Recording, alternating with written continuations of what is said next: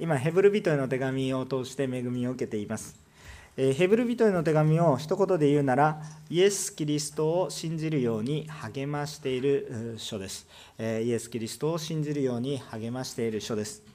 逆を言えばこの書を読む人に対してはこの信仰の励ましが必要な人とも言えます。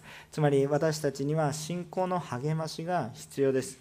つまり信仰の励ましが必要な人という人はどういうことでしょうか？励まされなければ信仰することができない。主を信じることができない。つまりその人は今信じることについて疲れのある人。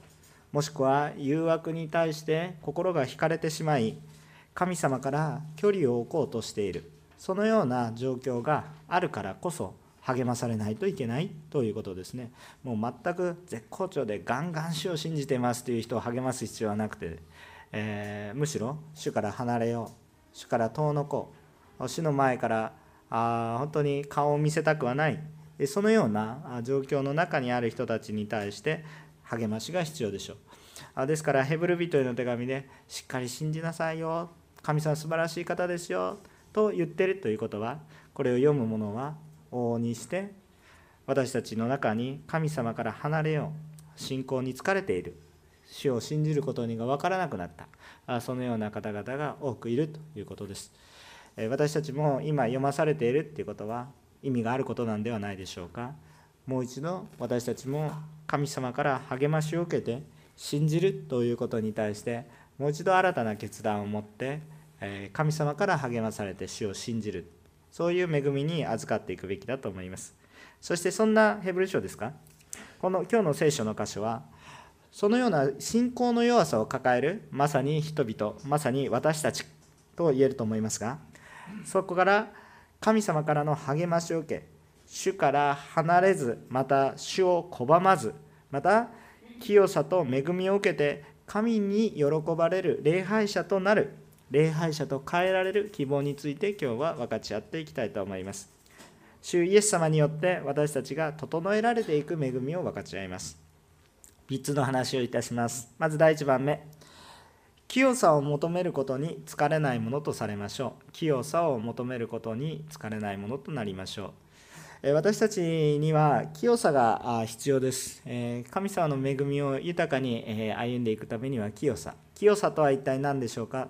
えー、反対が分かれば清さの反対はあ罪があふれている状況。つまり罪がない状況ということになります。清さ神様の技があふれているということですね。単に犯罪とか問題とかそういうことではなく神様に満たされている状況。清さがなければということですよね。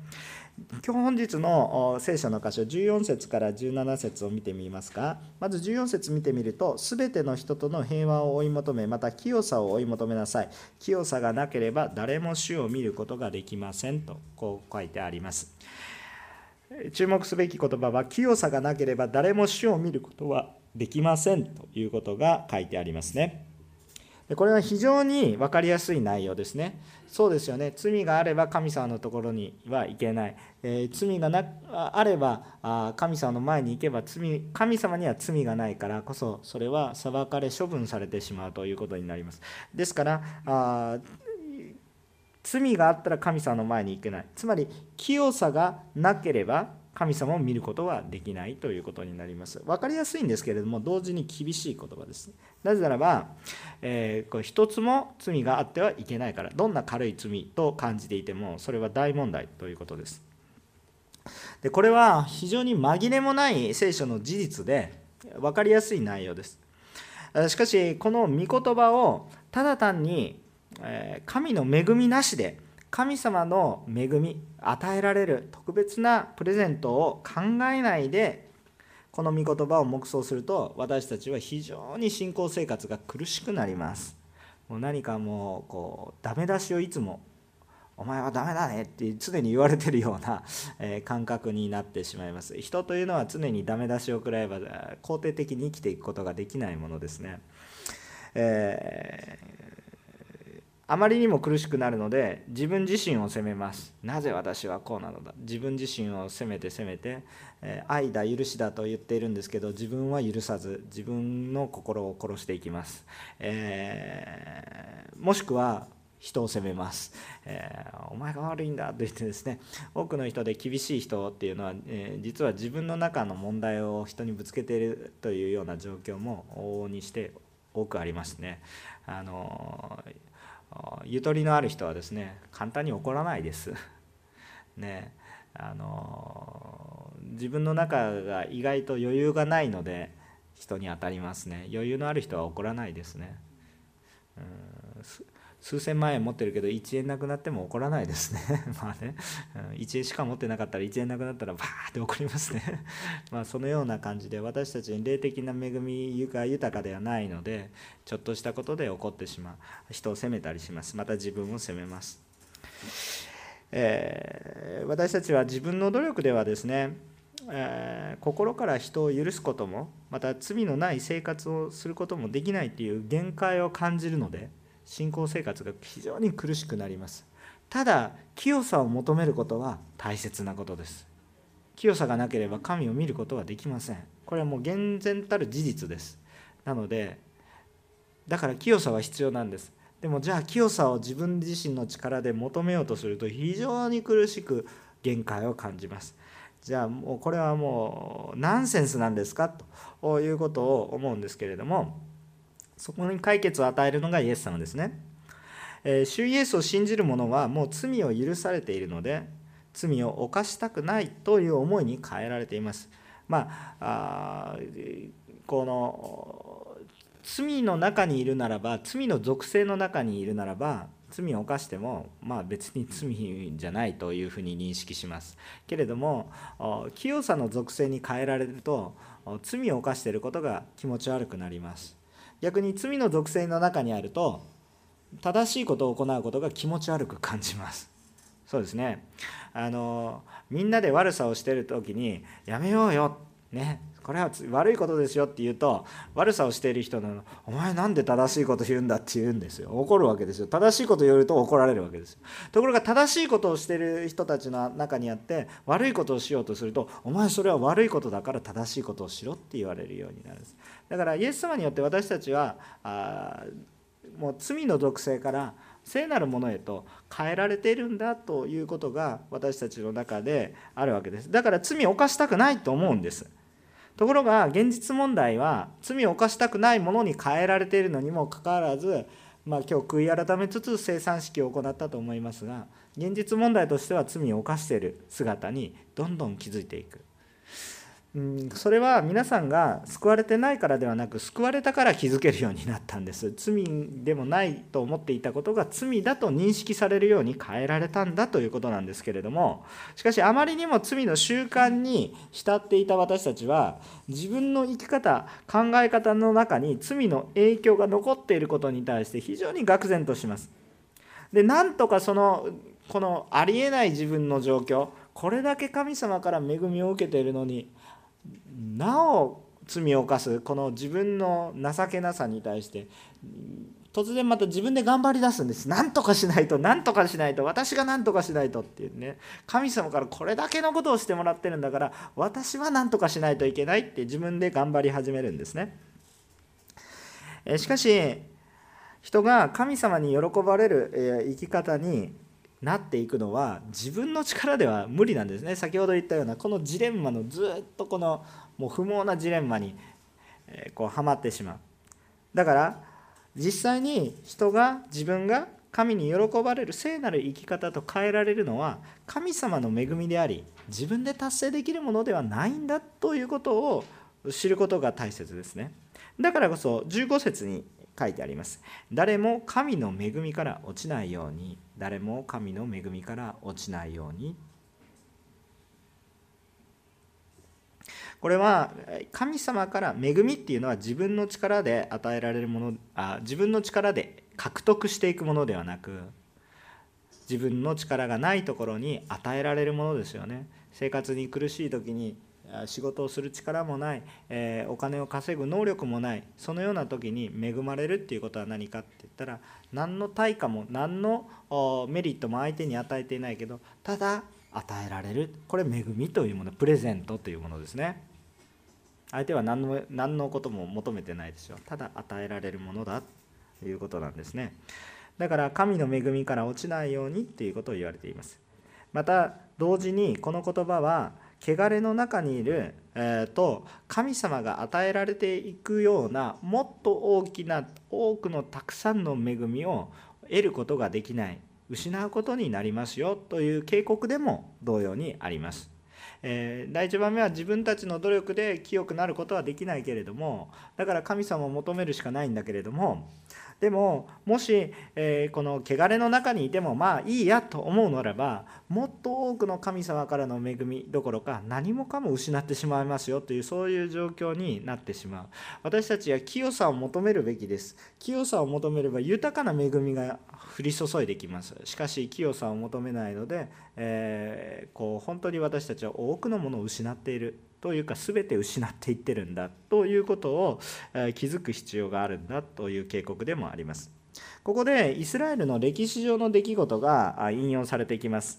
えこの16節16節を見てみるとまた誰も一杯の食物と引き換えに自分の長子の権利を売ったエサオのようにみだらなもの俗悪なものにならないように、えしなさいというこういう話が出てきます。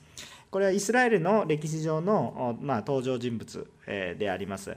アブラハムという人の息子イサクに与えられた2人の兄弟の息子たちですね、えー、お兄さんがエサ弟がヤコブです。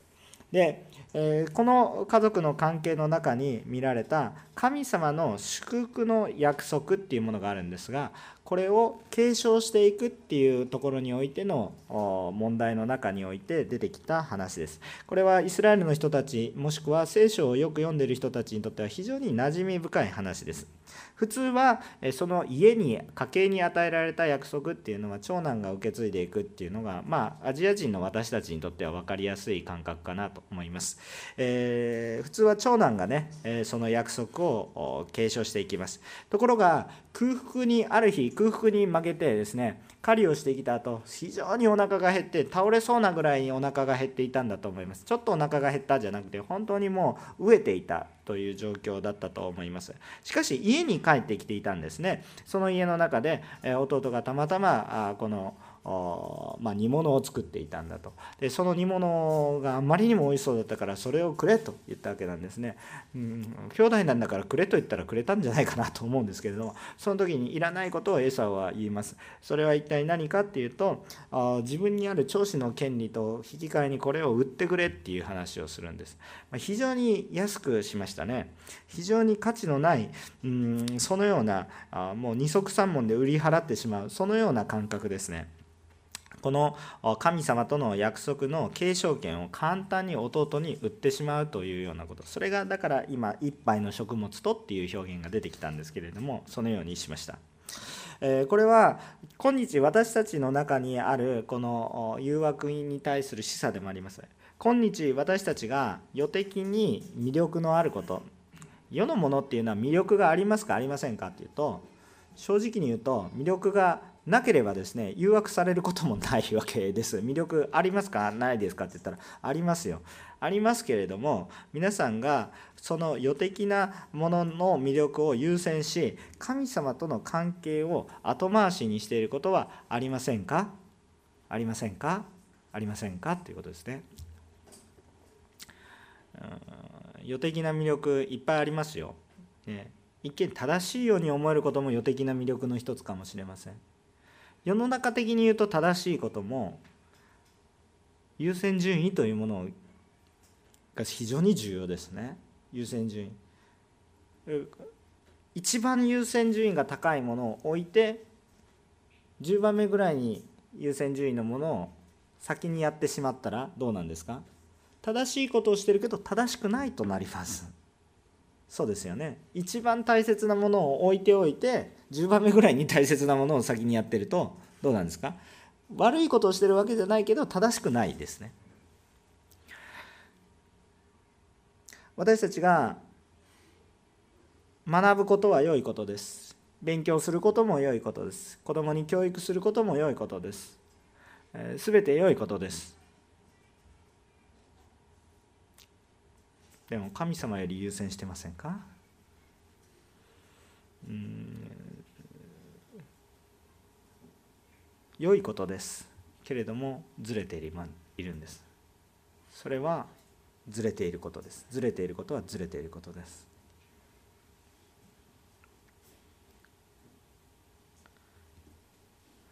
非常に神様のことを軽んじたんですねエサオという人は。たった一杯の食物ねね。彼は家にいたんですよ。家に帰ってきたんですよ。売らなくても食物はあるんですよ。なのにもかかわらず一番大切なものを二足三門で売り払ってしまう。まるで世界で一番高価なものでどうでもいいありふれたものを買うみたいなことです。それも本当に愚かなことなんです。けれども私たちはこの世において生きているとその価値が分からなくて目の前にある利益を求めてしまうかもしれません。それは必ずなくなります。食べてしまったらなくなって一瞬でなくなってしまうよね。それを食べて永遠にお腹が膨れるんだったらまずしも食べてから多分30分ぐらいしたらまた別のものを食べたくなる。そんなもののために永遠の価値のあるものを売り払ってはいけないです。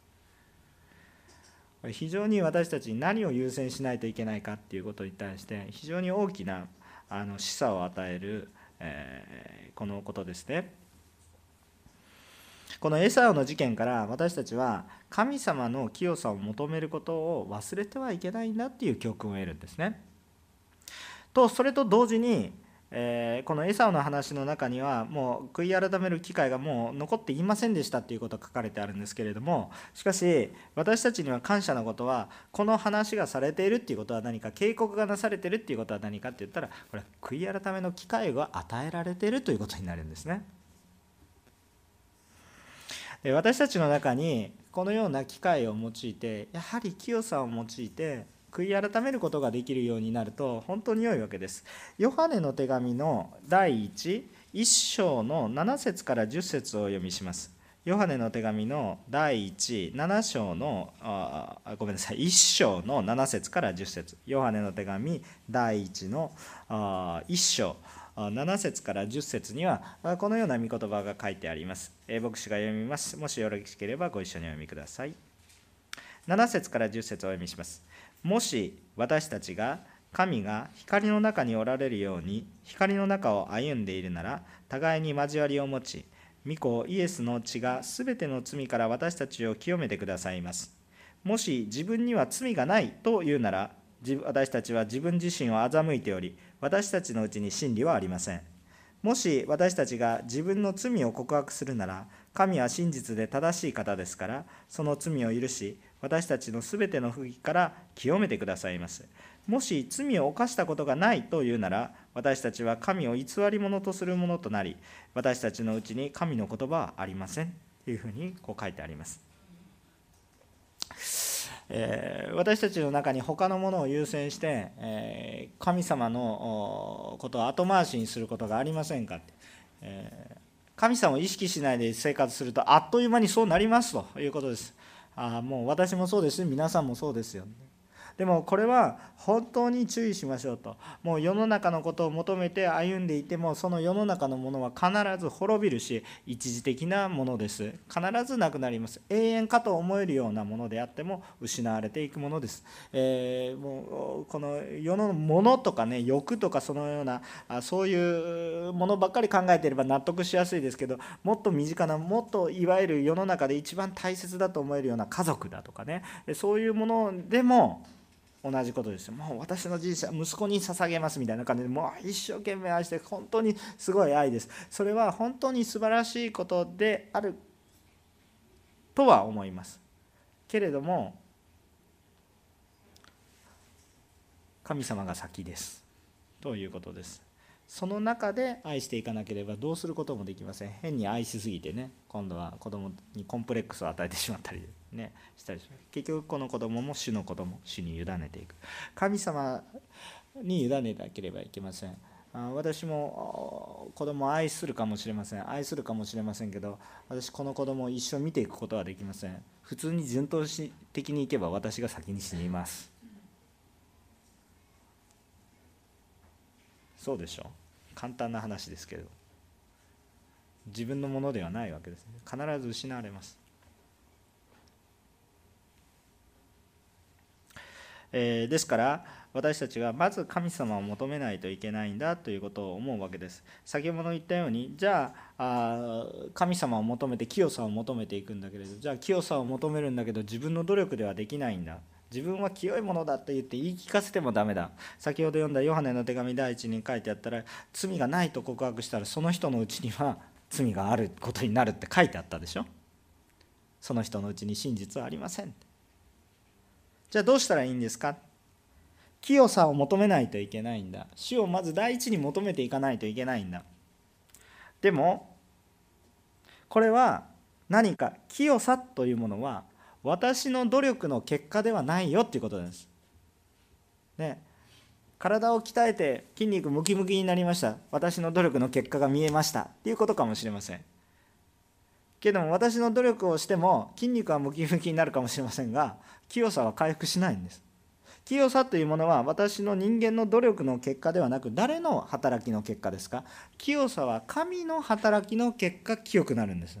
清さというものは神様が来るから私が人間的に働くと罪の結果が実っていきますがそうでしょ？でも神様が働くと私のうちに清さが回復します。清さは私の働きの結果ではなく神様が私に働いてくださった結果です。自分の力で罪なき生き方を証明しようとすれば疲れ果ててます。疲れ果てるんです。でもそれでもどうか清さを求めてほしいんです。じゃあどうしたらいいのか。この清さを求め聖なる生き方をするように変えてくださるように主に頼む。主に頼る。主によって変えてもらう。私が変わろうとするんじゃなくて主にやって変えられようとするんです。だからまず神様のことをそもそも知らないといけないなっていう話が、ま、にまで発展するんですけど今日の話の流れはそっちじゃなくてもうすでに主を知っているものに対して話されているのででもこの中にはまだ主を知らない方もいらっしゃいます。だから主を知る必要がまずそもそもあるんだっていう話があるんですけど人格的に知らないといけます何か頭の中に概念のようにあるものではありません、えー、公衆ルールのようにこう守っていれば、えー、祝福されるんだとそういうようなものではありません。呪文を唱えれば祝福が来る。そのようなものでもありません。神様は人格的な方なんです。だからこの方を知ってください。それが非常に重要なんです。だからこの方に頼らないといけないんだけどどこどこにいるか何を言ってるか分かりませんではダメです。この方を知ることがまず大切ですね。でもまあこれ今言ってるのは知っているものに対しての励ましです。でだからこそ清さを求め聖なる生き方を求めていかなければこう私たちのうちには罪だらけになってしまうのでだからどうしたらいいのかって言ったら主を求めるしかない。じゃあその主を主に求めて主が働いてくださったら私たちは悔い改めることができる。まさに悔い改めとは後悔することだけではなく方向性が変わって主の方を向き直す。主の方に向くということです。悔い改めるっていうのは主の働きを受け入れるっていうことです。そしてそのことが分かってくると悔い改めた時に感じることは私は一生懸命悔い改めようとしたんだけど悔い改めようとする心さえも実は神様からのプレゼントだったということに気づいてくるんだ。ああ自分で悔い改めようって思ったんではないということなんです。もうこれはね主を知らない人はね今ねもうこう何の話をしてるのかもどかしい何の話をしてるのかわけわからんあと思うかもしれませんがだから主に出会ってください。もう教会に来てなんか真理をつかもうなんていうふうに思わないでください、会うんです人に会うみたいに。主に出会うんです。じゃあどうしたら出会えるんですか？まあ本当に御言葉を読むしかない。で一人で読んでても分かんないからこのようにメッセージを聞いたりいろんなことをするわけですけれども本当に主に出会ってください。でこの主により頼んでください。あの悔い改め清さを求めていかなければいけません。清さを求めないで清まっていないといけないんです。でも清まろうとしても人間の努力ではもうキリがないです。絶対に不可能です。歴史が証明してるんです。でその中でじゃあ私たちはどうしたらそれでも清さを求めろって言われるんです。じゃあどうしたらいいのか。自分にできないことだから主に頼る。私たちは清さを求め続けなければいけません。自分の力であれば疲れ果てます。でも主がその力を与えてくださるなら私たちは疲れることがありません。もう自然になんか一生懸命心臓を動かそうと思って皆さん心臓を動かしてないでしょ？清さが回復するっていうことはなんかそんなような感じです。休むことなくずっと主を求めますけれども私が求めてるわけですけれども心臓が動いてるのは私が動かしてるわけですけれどもでも全く意識しないんですよね。本当に恵みで主を求めていくように変えられていくんだ。そういうような私たち神様を求めましょう。でも清さを求めることは必ず必要なんだっていうのは頭の中に入れましょう。それはでも自分の力ではできないんだっていうことも覚えたいと思うんですね。さあ2番目のことです。さあ私たちは裁きを恐れ主から離れるものではなく救いを求めてイエス様に近づきましょう。私たちは裁きを恐れ主から離れるものではなくむしろイエス様に近づくものでありましょう。18節から24節なんですが18節から24節なんですがえっと、まず書いてある言葉があります。18節に出てくるのは、あなた方が近づいているのは手で触れるもの、えー、燃える火、黒雲、暗闇、えー、嵐、ラッパの響き、言葉の轟きっていうような言葉が出てくるんですけど、これらは旧約聖書に出てくる神様の臨在を表す言葉ですね。でもそうそういうものではありませんと書いてあるんですね、聖書は。私たちが求めてるのはそういうものを求めてるんではありません。それらは神様がの臨在が現れたことによる現象の方であって臨在そのもの神様そのものを求めているという方向性ではないですよということなんです、えー、ちょっともうちょっと話します。えっと神様はあまりにも力強く正しい方ですね。偉大で正しい方。正しいということは間違っているものを正します。正しいから。そうですね。正しさと裁きはセットですよね。正しさと罰はセットですね。罰を下さないならば正しくないんですから。問題が起こっていて罰を下さないのであるならば不正を行ってるでしょ。警察官がバーって見て交通違反してます。まあいいよって言ったら警察官に罪があるでしょ。だから正しさと罰ってセットですよね。だから怖いんです。罪ある者にとっては恐ろしいです。罪ある者間違った者が神の前に立つことは本当に恐ろしいことです。容赦なく裁かれます。完全な正しさを持っている方ですから。後で愛の話が出てきますから今でも恐ろしさを強調しています。本当に恐ろしいこれはね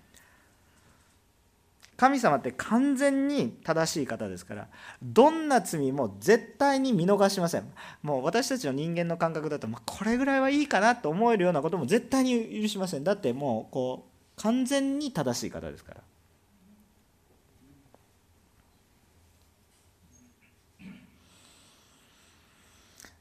そうするとですね神様の前に出られなくなるので神様との距離が空きます。神様を避けようとします。悪いことをしている人は警察官の目を避けます。職質されるんですけどお前目避けたねって言われるんですけれども。いや私は警察官がいると私も罪人だなと思ってドキッとするんですね。目避けたら職質されるからむしろ警察官にニコッとしようとか言って 余計怪しくなるっていうね。本当に。そんなこと言っとく余計ありますけれども。あの私たちが本当に正しく生きようとするんですけれどもしたいですよね。でも人が人間の力で正しく生きようとしても先ほどのヨハネの手紙にあったようにまあ無理で私は罪ありませんと言ったらまさにそれが罪でね。もう本当にどうしようもないものです。だから神なしに自分の哲学で生きようとしても正しく自分の力で生きようとしてもどんなに優れた成果を残した人でも神の正しさの前には必ず恐れがやってきます。怖いです。どこまで完璧にいっても完璧主義で自分は救われないです。完璧主義な人は自分許せないんじゃないでしょうかね。完璧主義に救いはないんです。完璧にならないので。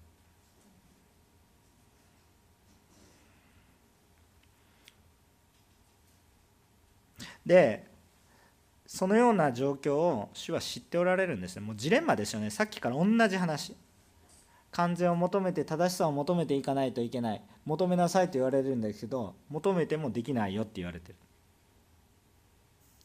じゃあどうすりゃいいんだっていうことになる。んですそうまさにそのような問題に私たちは行き詰まっていってる。まさに行き詰まってる状態にあるんだということを私たちが気づく必要があるんです。だから自分はできるじゃなくてギブアップするってことが非常に大事なギブアップって悪い言葉じゃないんですよ。ただ自己放棄することじゃないですよ。ただギブアップして放棄するんじゃなくてこのギブアップした私をただ放棄するんじゃなくてある人に委ねるんです。イエス・キリストに委ねるんです。ただ単にギブアップしたら無責任でも何もどうしようもない。助ける方がいるのでそこに委ねるんです。溺れているのにギブアップしないでできますとか言って溺れてるじゃないかとかそういう状態じゃなくて今手を差し伸べている方の手を握るんです。ギブアップしてそしたら助かります。これが非常に私たちの中で重要なことです。でも罪ある人は神様に近づくことが神様が近づいてきてるけど罪ある人は神様に近づくことができないでしょ。だからまたジレンマですよね。じゃあ同じことでしょってその手つかめないんでしょって。で同じジレンマにあるでしょ。でこれを解決するのが十字架なんですよ。なぜですか？私は罪あふれていますけどその罪を神様が背負ってあげるよって言ってるんです。これありえないことが起こってるんです。神様は正しい方で神様に罪はないんですけどその罪引っかぶってあげるよって。だから私に触れることができます。そしてただ触れることじゃなくてその罪をただ引っかぶっただけじゃなくて全部全てその責任を果たします。つまりその罪の結果の受け入れです。処分します。そしてでも罪の結果は死だからそうしたら神様いなくなっちゃうじゃないですかっていう話になるんですけどもなるんですけれども復活されるわけですよね。復活されてもう罪がない状態だからあなたは私と共にいれば罪がない状態だって私たちのところまで来てくれるんですよ。私たちは本当は神様のところまで行かないといけなかったかもしれないけど行けないので神様の方から来てくれるんですよ。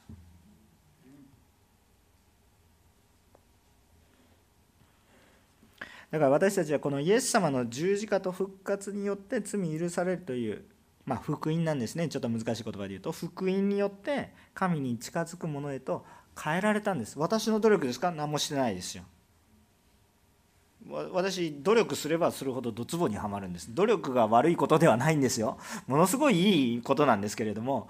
でも神様のために一生懸命やっても何かずれてることしかできなくてダメなんですけれども。そんな私たちを見てもがいている溺れている私たちを見て掴みなさいって言って手をつかましてくれる。もう本当に私たちのところに来てくれるわけですね。でこの後半部分にこのまず天国の礼拝の様子が見えるんですよね。まず最初にモーセでさえあの旧約聖書で一番神に近いと言われたモーセでさえ私は恐れるって言って神様神様をよく知っているもので罪あるものでさえ恐れまた罪のないものでももう滅ぼされてしまう。そのような感じなのにもかかわらず本当に恐れてしまう。そのような方なのにもかかわらず22節23節では多くの人たちが神様の前に立ってる。そして多くの集いがあるんだということそしてそれが恵み豊かな集いがあるんだということを示しています。もう逆説的ですよね。誰も近づくことができないんだけれども神様の周りにたくさんの人で溢れてるっていうと意味がわからないですよね。それを解決するのがイエス様。24節。さらに新しい契約の仲介者イエス。それにアベルの血よりも優れたことを語る注ぎかけられたイエスの血です。と書いてある。まあ、仲いいこうね本当に聖書に親しんでない時って本当にもどかしいですね。あのぜひですね今日のメッセージまだ汲み取ることができなかったら後で牧師捕まえてください。ちゃんとその辺りを保管します。今日時間がなくてですね。あのちょっとその辺りの細かい保管を飛ばしますけれども。しかしこのイエス様によってね私たちが本当に、えこの罪許されているっていうことがあるから主に近づくこと。だからイエス様によってしか神様の前に行くことができないんだけど多くの人が集まってる。そういうことを見るんです。でこうアベルっていうのが出てくるんですけどアベルっていうのは創世紀の最初の頃にえ罪の許しのために自らの喜んで自分の身代わりの犠牲を払ったものですね。最初に家畜をほふって主に捧げたもの血を流して自分の身代わりのために捧げ物を捧げた。って命を捧げたっていうことですね自分の身代わりのため。でもこれっていうのは人間よりも劣るものですね。ですからあの不完全なんですよ。不完全なんだけれどもそれでも神様は喜ばれました。アベルの捧げ物を。喜ばれたわけですよ。不完全だけど。それは人間にはできないことを神様は知っておられる。でも人間にはできない捧げ物完全な捧げ物を誰がしてくださったんですか？イエス様という神ご自身が完全なものとして完全なものの身代わりになった。だから私たちは神様に近づくことができる。私たちには捧げることができない完全な捧げ物。を神様ご自身が捧げてくださったがゆえにもう私の罪の身代わりはあるということです。だから私には今罪をの罰が下らないということが分かるわけです。じゃあこれはどうすどうしたらいいのかって私たちがどうすることもできない。それを受け入れるしかないです。私には莫大な借金があると考えてください。莫大な借金ね。国家予算ぐらいの借金抱えてると考えてください。返せないでしょ？いやもっと大きいかもしれないですけど返せないんですよ。返せないって思ってるんですけどある人が来ていきなり返しましたとか言って信じられないとか思うんですけど実際には返されて信じられないそんな口頭無形な話って実際には返されてない返されているんですけどいやそんなことは信じられないからずっと苦しい苦しいって言って生き続けますか？それとも本当に返されたいうふうに言葉を信じて返された借金がなくなったものとしていきますかってそんな話に似てるわけですよ。自分の力では絶対にどうすることもできません。でもやりましたよ。でもそんなことはありえないと。信じることができない。けれども実際にはそれが起こっている。そういうようなことが私たちの中に起こっているわけですね。私たちは自分の力で正しく生きることができないことを痛感してるでしょうか？痛感してますよね。だからイエス様による罪許され正しいものとされたんですけれどもその正しいものとしていく時には今更自分の力に戻るんじゃなくてねイエス様に頼る。だから罪示されたらどうするんですか？なんとか頑張ってその罪を自分で解決。そうじゃなくて悔い改める。また主に頼る。初めから主によって救われたんだから常に主によって生きるっていうことが大切なんです。これは本当にです。罪ある私たちは主を恐れます。誘惑の中にあると主から遠ざかろうとします。でもそうなったらもう救いがないですよ。私たちは罪示されたらどうするんですか？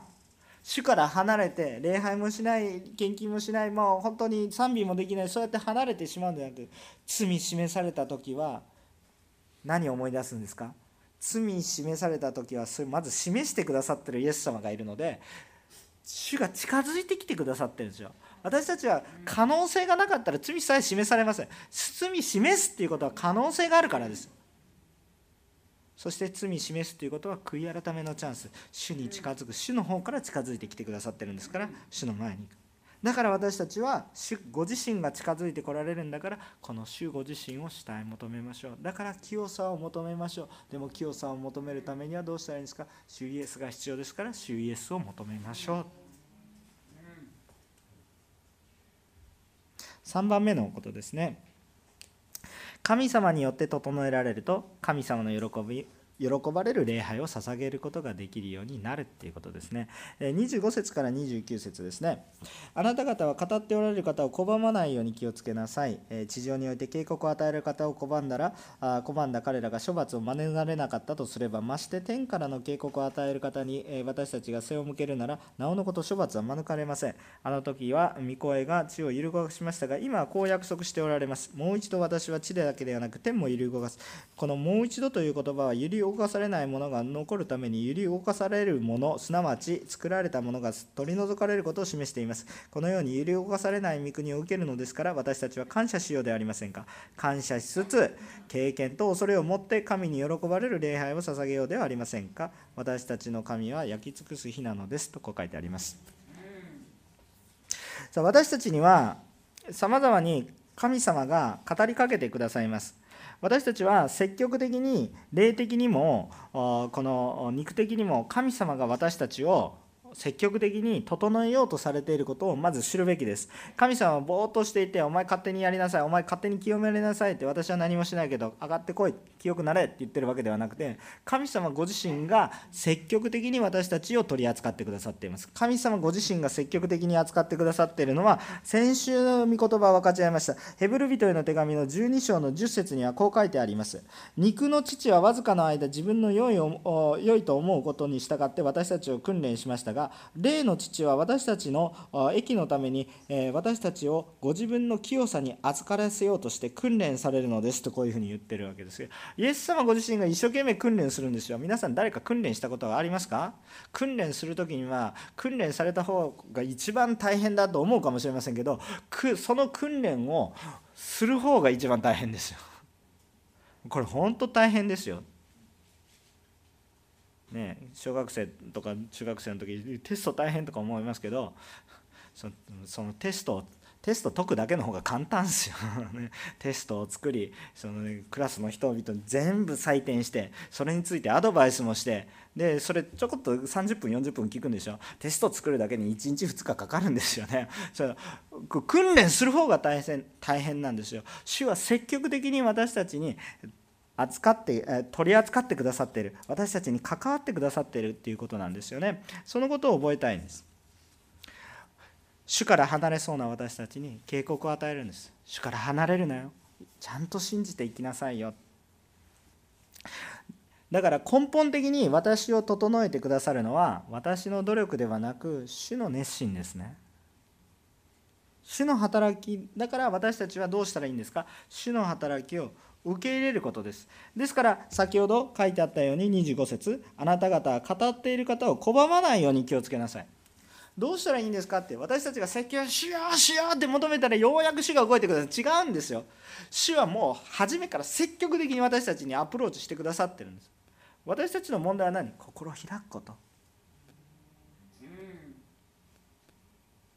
あとは主のガイダンスに従っていけばいいだけです心開かないんです。硬いから。別の言い方で言うなら信じないので。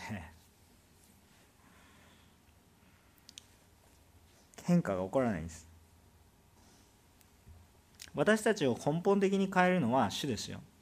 いくら努力して私の表現が変わったり生き方が変わったりすることは当然あります。けれどもそれは罪の枠の中で変わってるだけで小さな変化であって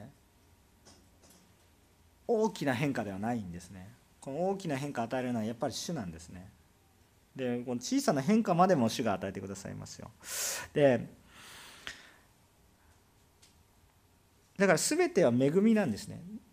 だから主がなしてくださることなんだっていうことに気づいて主にオープンして悔い改めなさいって言われたらいや違う私は正しいって言って頑張っちゃうんじゃなくてそうですね。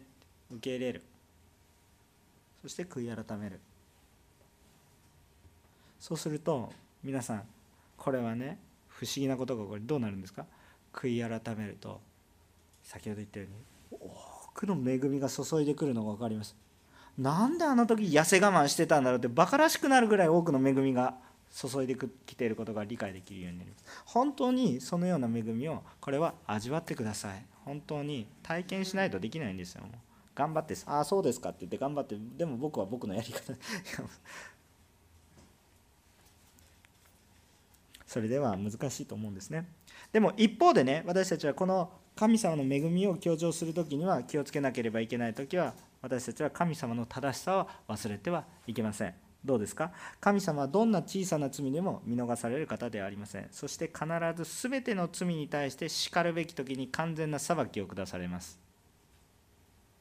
それは変わりません。イエス様がいても変わりません。イエス様がいても罪には裁きがあります。イエス様がいても罪には裁きがあるけどその裁きはイエス様が負いますからだからイエス様を信じなさいって言ってるんですよ。罪に裁きは必ずあります。じゃあ私に裁きが下らないのはどうしてですか？イエス様がいる人だからイエス様に代わりに裁きが言ってるだけの話であってイエス様がいなければその裁きは私に下ります。一発です。必ず下ります。外れることはありません。私の犯した罪は私が犯した罪なんですイエス様しか身代わりになることはできません。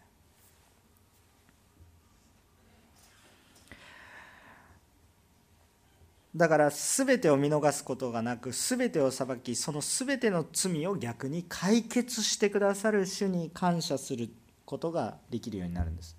全ての罪を見逃さないのにもかかわらず私の全ての罪を知ってる上ででも私の全ての罪のために犠牲になってくださってそれは全ての罪のために犠牲になられているのでだからもう私たちができること神様の前に私たちが積極的にできる唯一のことは何ですかって言ったら感謝しますということしか言えない感謝しますということしかない感謝ってすごくね大きいことでね神様喜んでくださるんですよ。なんかね。こんな大きな恵み申し訳なさすぎて受け取れません。これは感謝ではありません。もうありがとうございますって言ってくれたりです。ね誰かにプレゼントあげる時にプレゼントあげました。こんなプレゼントもったいない。お金あげますって言われたらもうプレゼントした人もうがっかりですよね。がっかり。そんなんだったらお店に行って買えばいいじゃないですかと思うんですよね。受け取ってほしいんですよ。神様の気持ちをね。その神様の思いに応えることができる。私たちは何することができる？ごめんお父さんありがとうっていうことだけですよ。本当感謝。何をしてくださったか知ってください。イエス様が何をしてくださってるのか知ってください。これだけ多くのことをしてるのに神様がこんなに大きな恵みしてる用意してるね恵み置いといて自分で頑張りますとか言って、ね、そんなことしなくても私が用意したのを受け取ってよって言って神様言ってるわけですよ。それ受け取ってありがとうございますって。で私たちはだから主の前に行くんです。主から遠ざかるものではなく主の前に行くんです。主が喜ばれるようなものに変えていくんです私たちは主によって整えられていくと、まあ、どうなるんですかっていうと最後に書いてあったようにこのようにもう全てのものねもう天も地も全部揺り動かして全部全部もうぐちゃぐちゃにする、ね、全部もうはっきりと判別する。でけれども私たちは揺り動かされないようになるのでされるのでじゃあどうなるんですか？感謝しつつさっき言った経験と恐れを持って死を恐れるっていうことですね。死を正しく恐れてあ私はイエス様といないとダメだなっていうことに対して本当に厳密に恐れて。けれども恐れだけだと神様から遠のいてしまうのでそうじゃなくて主の愛主の福音そういうものを持って許してくださる私を整えてくださるのは主だということを思って主に近づいていく。いや主が近づいてこられていることを知って受け入れていく。拒まないということですね。そうすると主が私たちを整えてくださってどうなるんですか？神に喜ばれる礼拝を捧げようではありませんか？皆さん神に喜ばれる礼拝を今日捧げることができます。それは何ですか？どのようにしてですか？良い服を着て違います。主を受け入れて私たちが砕かれ主を受け入れた時に神様は私たちに本当に整えられた礼拝者としての姿を回復してくださいます。さあ結論的な話です。今日は信仰の中に葛藤のある人がいると思います。私もおそらくその一人だと思います。信仰の中に葛藤のある人がいると思います。でもその人は主から離れるのではなく主に近づく。主が近づいていくことを受け入れる。その中で主に感謝。でも主がいないととんでもないことなんだ。主を軽く見ることではなく主は大いなる方なんだ。ね。あんまりにも恵みが大きいから恵みを安売りしないでください。これは本当に特別なことなんだ。うんそしてそれを受け入れていく者には主の喜ばれる礼拝が回復します。皆さん今主が喜ばれているという実感が今礼拝を今皆さん礼拝してるんですけど主が私を喜んでおられる姿が見えますか？感じますか？どのようにしてそれを主が喜ばれるんですか？礼拝に遅刻しなければもちろんそうですけど 礼拝に遅刻しなければ主は喜ばれるんですか？今集まれることで冷蔵礼拝捧げてたら主は喜ばれないんですか？そうじゃないでしょ？でも礼拝に来ることも一つの信仰の表れだと思うでしょ？それ主に近づきたいっていう思いがある。でも実は主が受け入れること主を信じること私は罪人だと告白することでもイエス様によって許されたんだと告白することそして今ある葛藤も葛藤も悔い改めるし告白するんだけれどもこの告白する力も主から来るんだ。だから私には主が必要だと心から何かねもう本当に喉から手が出るほどのこのような渇望主に対するイエス様いないとどうなってしまうかわからない。イエス様助けてくださいっていうその心からの渇望。今私たちの世の中に何ということが起こってるんですか？今私たちの世の中にそんなね大きな戦争が起こってなくても目の前のこの世の中そして家族の中で、ね、自分の直接的な家族の中に何も起こっていなかったとしたとしてもその社会の中にあまりにも大きな問題が起こっていて目を背けたくなるような問題が起こってるこれはどうにかしてどうにかして主の前に主を助けてくださいって祈る思いが私たちの中に回復した時に私たちは本当に礼拝者になっていきます。主が必要です。整えられるためには主が必要です。私にも悔い改めが必要です。でもその悔い改める時にさあ悔い改めろって言ってても一生懸命やりたい時はやれるんですけどけれどもそれは苦しくなります。どうしたらいいんですか？主よ必要なんです。日本のこのリバイバルのために何ができるでしょうか？自分じゃ何もできません。でもイエス様を求めていく。イエス様を求めていく。主が必ずなしてくださる。その中で今日私も私も礼拝をしている。だから今日感謝を持って主の前に出ていく。イエス様に全てのキーポイントがあるということ。主から離れるのではなく主に戻ってください。祈りを回復しましょう。御言葉を回復しましょう。でもそれを回復してくださる方も主なので。どうぞあまり自分を責め続けないで。どうぞ主を助けてください。と主の前に出ていきましょう。主が働いてくださります。清さを求めましょう。でもそれはイエス様を求めることから始まります。共にお祈りをしていきたいと思います。一言お祈りいたします。